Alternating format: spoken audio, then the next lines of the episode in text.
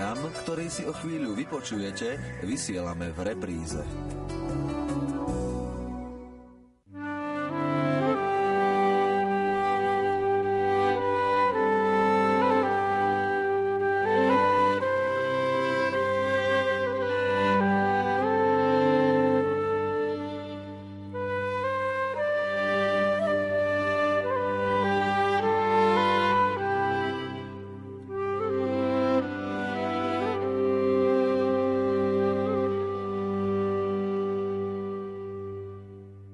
Priatelia, stretávame sa s vami, aby sme sa spolu s monsignorom Marianom Gavendom zamýšľali nad evaníliom dnešného dňa. Vítajte, otec Marian, opäť medzi nami. Ďakujem pekne. Dnes máme 15. nedeľu cez rok a skôr ako sa budeme zhovárať s monsignorom Gavendom o dnešnom evaníliu, vypočujme si, o čom nám hovorí. Číta Jana Hanusková. Ježiš zvolal dvanástich a začal ich posielať po dvoch. Dal im moc nad nečistými duchmi a prikázal im, aby si okrem palice nebrali na cestu nič. Ani chlieb, ani kapsu, ani peniaze do opaska, ale aby sa obuli do sandálov a neobliekali si dvoje šiat. A povedal im, keď kdekoľvek vojdete do domu, ostaňte tam, kým odtiaľ nepôjdete ďalej ale keby vás na niektorom mieste neprijali ani nevypočuli, odíďte odtiaľ a straste si prach z nôh na svedectvo proti nim. Oni šli a hlásali, že treba robiť pokánie. Vyhnali mnoho zlých duchov, pomazali olejom veľa chorých a uzdravovali.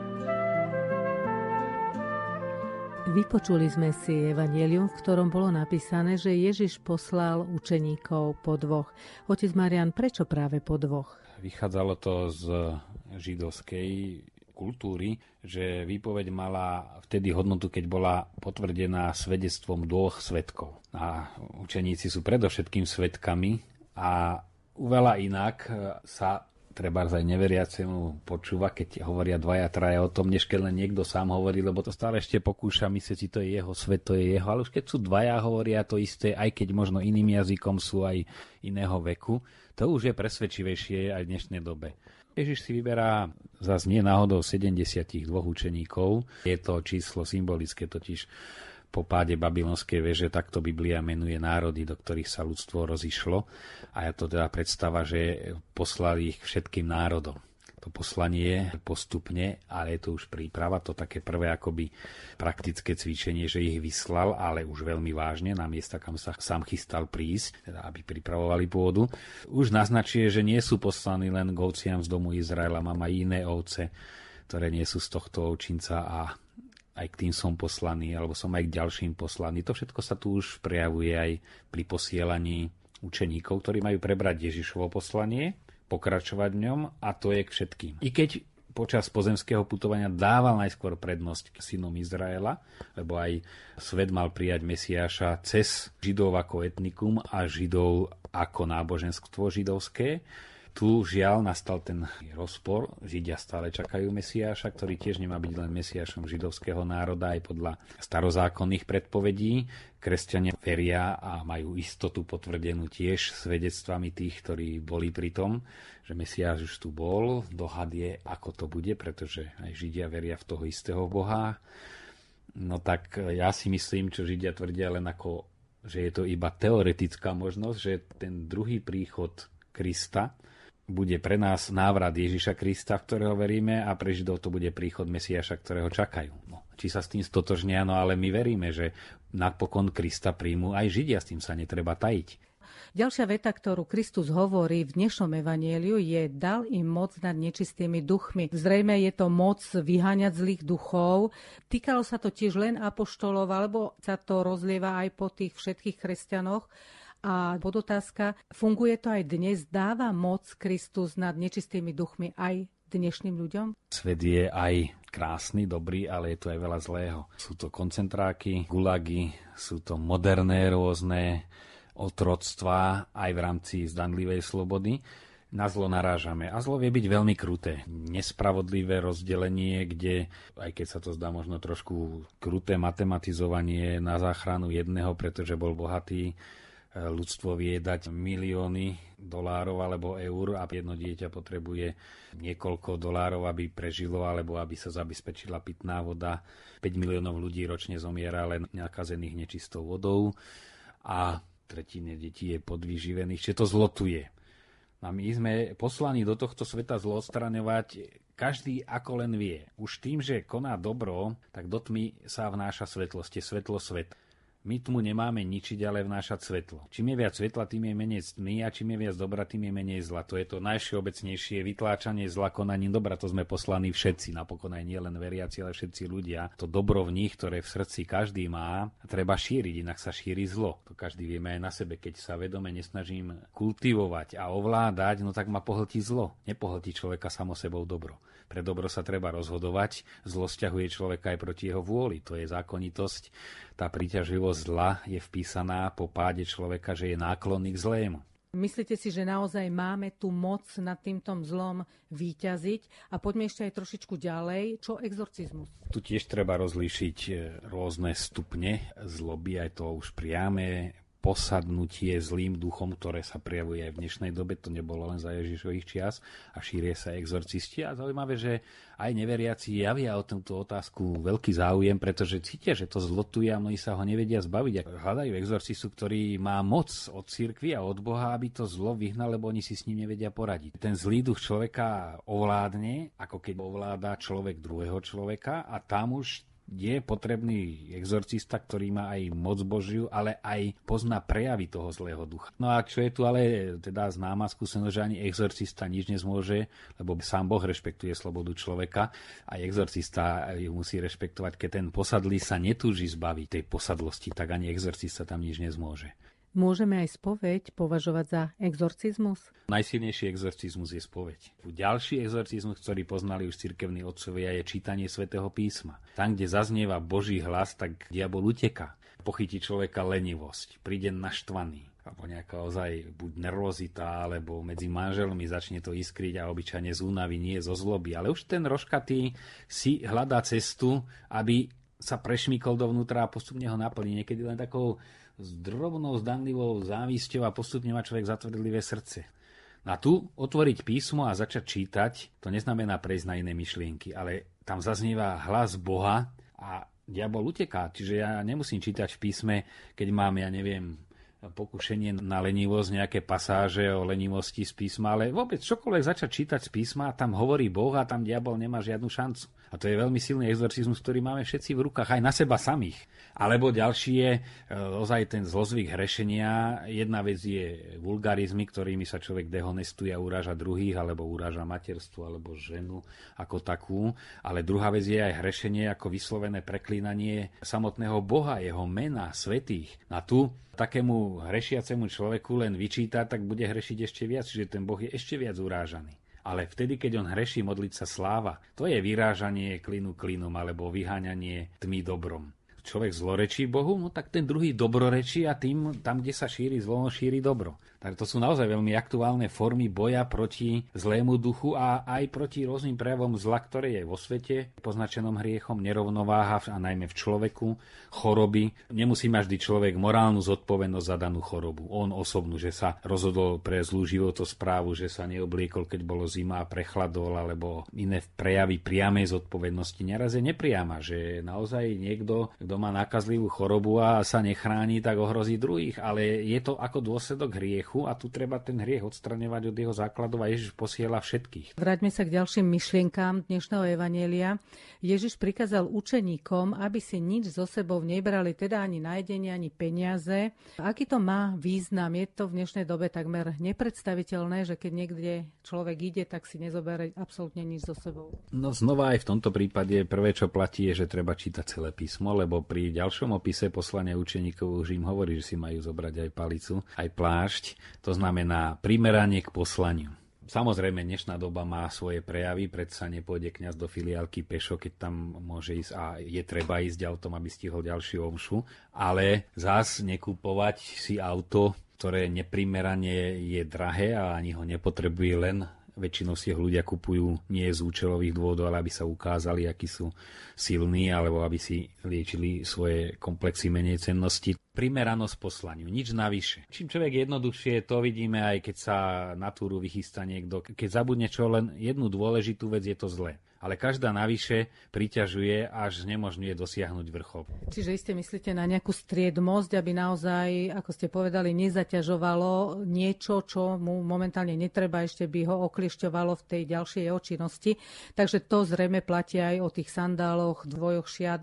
Poďme ďalej. Ježiš hovorí svojim apoštolom, keď vojdu do domu, aby tam ostali, O čo tu išlo Kristovi? Išlo o to, že aby vošli až do domu, to na to zabúdame vedieť prísť do domu pre apoštola a tým je aj každý veriaci a osobitne teda kňazi alebo lajíci, keď idú evangelizovať v tom doslovnom slova zmysle, ale aj keď ideme na rodine príbuzným na návštevu oslaviť narodeniny s nimi, treba tam vedieť prísť a treba odísť. Čo znamená prísť? Jednak vytvárať si vzťahy až osobné, církev je rodina. Už farnosť je rodina rodín, kde tí ľudia by sa mali poznať aj osobne, nielen príbuzní. Církev začiatkova vždy, keď sa rozvíjala, bola postavená na vzťahoch, nie na štruktúre. A vedieť vojsť teda ako apoštol, to znamená niesť tam Krista. Nemusí to vždy znamenať ohlasovať, ale zaujímať sa, povedať si, musím sa o nich viac zaujímať, než o sebe hovoriť, pozbudiť tých takých viacej v úzadí. Toto je vojsť do domu a nezostávať pridlho, lebo tam sa práve rozlíši, či tá návšteva bola pre dobro tých, ktorých človek ide pozrieť, či už ich ide pozbudiť, ide sa s nimi potešiť, osláviť, odpočinúť si, alebo tam ide kvôli sebe, No a už potom sa musí humorne hovoriť, poďme už, lebo hosťom sa chce spať, alebo to známe, príďte na budúce, ale ozvite sa hodne skôr, aby sme mohli odcestovať. Ale tu naozaj vedieť aj v danom čase odísť a hlavne vyhnúť sa tomu pokúšeniu len sa ventilovať pred druhými. A v apoštolskom pôsobení to znamená nezostať tam, kde sa príliš darí. To vieme aj pán Ježiš mal takú situáciu, že uzdravoval a rozmnožil chleby a celú noc strávil modlitbe viackrát, odišiel sa modliť. A keď prišli učeníci zástupy ťa čakajú, on práve vďaka tomu nadhľadu mohol povedať, ale som poslaný aj do iných miest a dedín. Že niekedy človek a kňazov to najmä láka, že tam, kde sa darí, tak si povie, tak do toho sa musím plne vložiť a zabudne si dať otázku a nečakajú ma náhodou aj inde, nie som priveľa s tými. A tu sú dve riziká. Jedno je príliš sa zakoreniť a si povedať, toto mi stačí, určitý okruh rodín, určitý okruh aktivít a že to sídlisko je plné ľudí, ktorí neprídu po ten kostol a že treba ku nimi sa ako si zabudne. A druhé je zase zostať, zotrvať, pán Ježiš tam hovorí aj zotrvať. Je pokušenie stále len načínať a ísť ďalej. To je druhý extrém, ale vedieť aj zotrvať, že nielen čo si spomenúť a ďalej, ďalej a nenechať tomu zasiatému rásť. Je potrebné vedieť, hovorí sa, že je veľké umenie získať či človeka, apoštolský, ešte väčšie je udržať a najťažšie je potom ho odovzdať, tak ako aj rodičia deti ale v apoštoláte platí to isté. Získať si, udržať je ešte ťažšie, lebo to chce už vytrvalosť a potom aj vedieť odozdať. Tam sa prejavuje ozaj skutočná apoštolskosť apoštola, že vie sa stiahnuť do úzadia. Keď vedený potrebuje veľmi dlho vedenie, znamená, že vodca potrebuje byť vodcom a to nie je dobré má tak viesť, aby postupne sa ten vedený staval čoraz viac na vlastné nohy a otváral sa tomu priamému hlasu Ducha Svetého, pretože vodca je len pomocník Ducha Svetého. Skutočný hýbateľ duše je Duch Svetý. Ďalej Ježiš hovorí apoštolom, že sa nemajú zdržiavať tam, kde nebudú prijatí. Súvisí to snáď aj s citátom, ktorý poznáme, nehačte perly sviniam, alebo je to niečo iné? Tak je to viac menej v tomto zmysle myslené, že keď ozaj odmietajú za každú cenu, keď človek nechce, tak je to strata času. A nie, že by si človek nezaslúžil plný čas, ale že medzi tým čakajú mnohí iní. A potom je tu aj e, ten iný výrok, že moje dni nie sú ako vaše dni. Tisíc rokov pre pána je ako jeden deň a jeden deň ako tisíc rokov. Že aj tá milosť pôsobí niekedy v čase, že stačí, keď mám dojem, že ten človek neprijíma, vedieť sa aj stiahnuť, povedať mu pravdu, ponúknuť.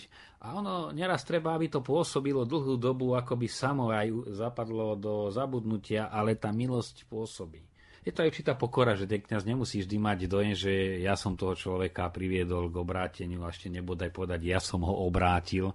To by bola bieda, keby niekoho my obrátime na našu predstavu, ak ho Boh nepremení. To by sme ho len prečlovečili a nezbožstvili. Tu treba rešpektovať. Ani pri rýchlo odísť, keď ten človek ešte potrebuje pomoc, lebo už chcem rýchlo a hlavne keď tá postupná výchova a spolupráca vyžaduje dlhodobú trpezlivosť, tam má človek pokúšenie ísť ďalej, ďalej a začiatky sú vždy pekné, vydržať. Ale keď to nejde odísť kvôli tým druhým, ktorí tiež čakajú. A povedať si, Pane Bože, však robil som, čo som mohol a teraz už ty s tvojou milosťou si to použij, ako chceš. Ježiš to ešte tak pritvrdzuje s tým, že hovorí, straste si prach z nôh na svedectvo proti ním. Ježiš sa tu odvoláva na náboženskú prax starozákonnú, ale o čomu ide je, že tým ľuďom aj pripomenúť pri tom odchádzaní, že neodchádzam, pretože sa mi tu už nechce, ale jasne to aj povedať. Veď som sa ti snažil, je mi ťa ľúto, lebo myslím si, že si škodíš, keď to odmietáš. A znova nie len kňazi v pastorácii, ale aj tí, ktorí sa snažia, či už zamestnaní tomu svojmu kolegovi, kolegyni pomôcť, ale vedieť aj povedať, e, že vieš čo, už ti o tom nebudem hovoriť. Povedal som ti jasne, myslím si, že si škodíš, chcel som ti dobre, no ale keď nechceš. To je aj forma pokory priznať si, že nie my obraciame. My sejeme a vzraz dáva Boh. My môžeme polievať, ako hovorí aj Pavol, ale vzraz dáva Pán. A niekedy to je drobné semienko tak prekvapivo vyklíči a ten, ktorý ho sial ani nevie. A toto je dosť dôležité, aby si človek nepripisoval zásluhy sebe, či už laik, alebo kňaz, alebo reholník, ale sa spoliehal na Boha a povedal, dobre, zasial som, idem ďalej, Pane Bože, Ty sa staraj a idem ďalej a spravím zase tu trochu inde, kde môžem a zase sa, Pane Bože, staraj. Ďalej je písané, že apoštoli išli a hlásali, že treba robiť pokánie.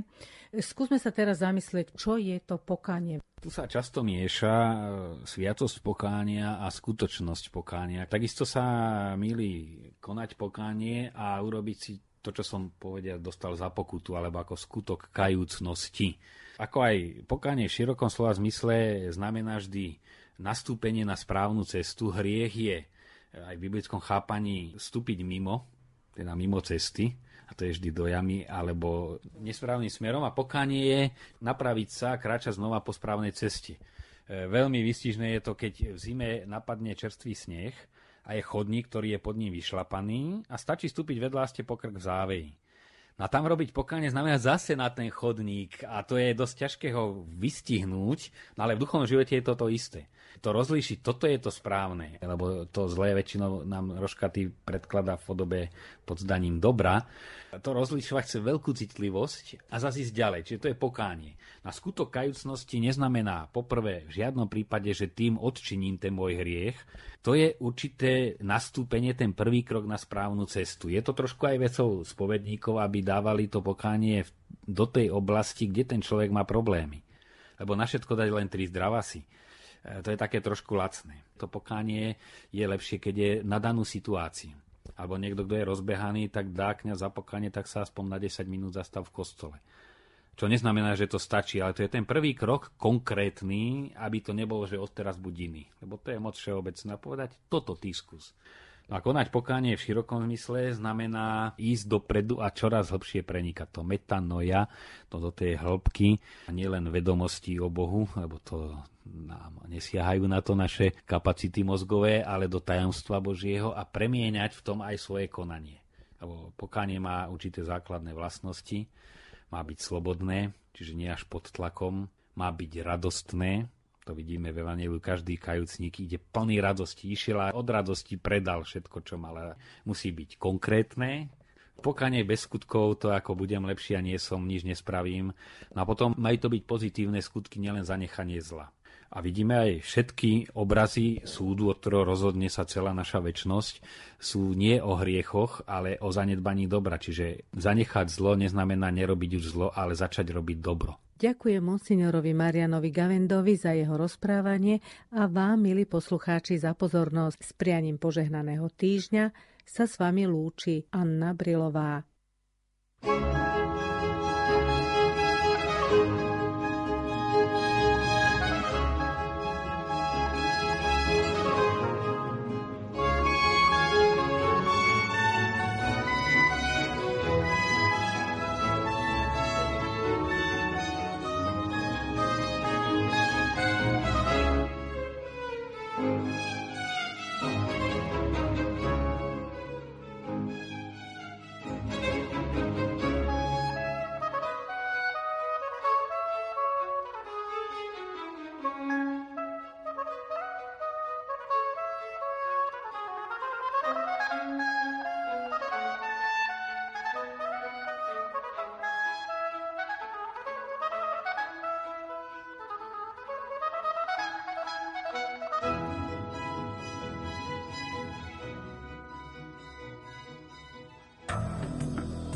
Program, ktorý ste práve počúvali, sme vysielali v repríze.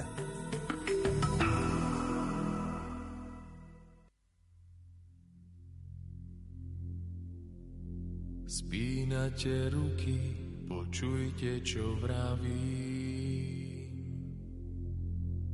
Zvolávam vás zo všetkých krajín. Aby ste v hluku strachu a biede slúbili, že nezabudnete byť láskavý, spravodlivý, pokorný.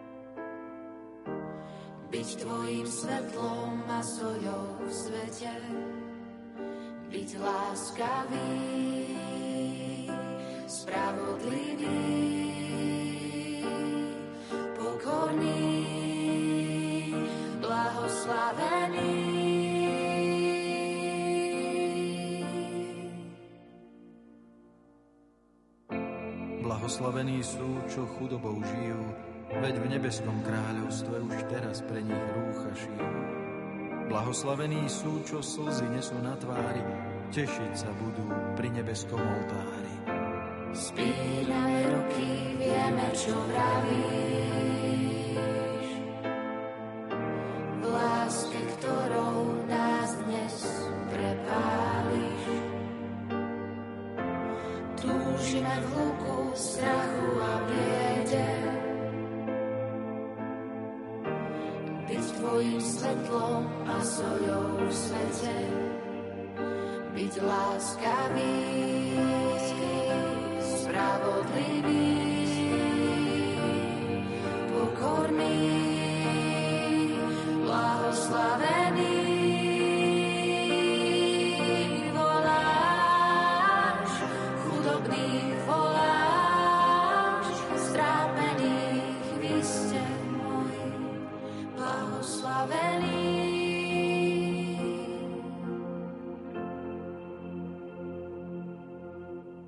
Blahoslavení sú, čo ticho nesú žitia pochodeň, veď oni potom zdedia zem.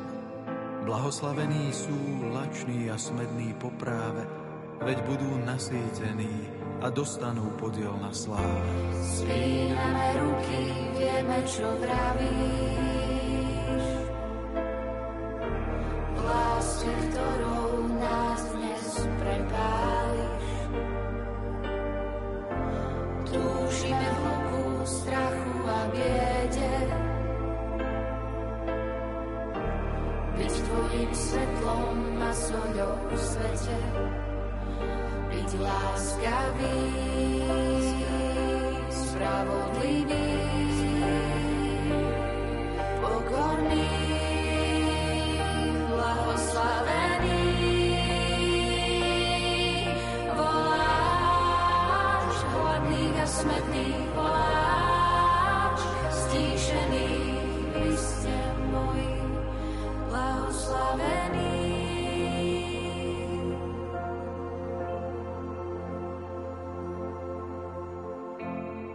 Blahoslavení sú, čo milosrdenstvom karhajú, veď dosiahnu milosrdenstvo práve tak, ako ho dávajú.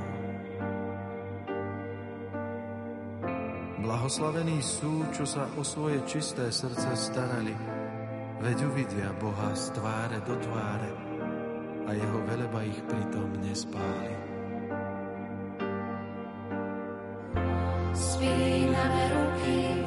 Čo vravíš. Lásky, ktorou nás dnes prepáliš. Túžime v hluku, strachu a biede byť tvojim svetlom a soľou v svete, byť láskavý,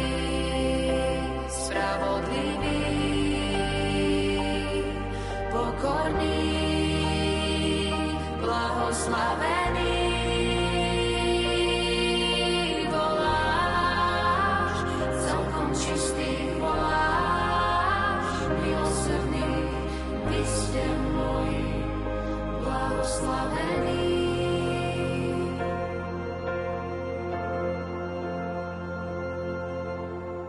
Blahoslavení sú, čo šíria pokoj na zemi. Volať ich budú Božími synmi, oslovením Bohom sľúbeným.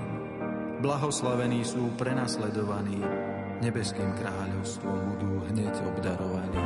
Spíname ruky, vieme, čo vravíš.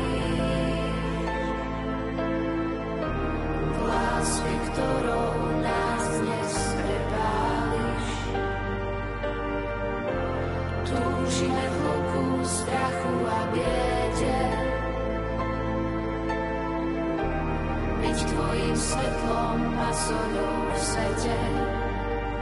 Byť láskavý, spravodlivý, pokorný,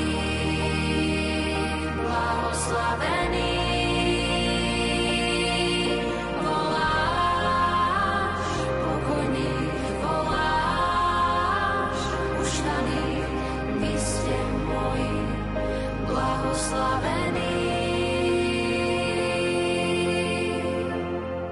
Blahoslavení. Sú potupení, prenasledovaní a osočovaní, ako by boli bez mena. Veď nie ľudskou slávou je človek vykúpený. Až v nebi nás čaká hojná odmena. Spíname ruky, vieme, čo vravíš.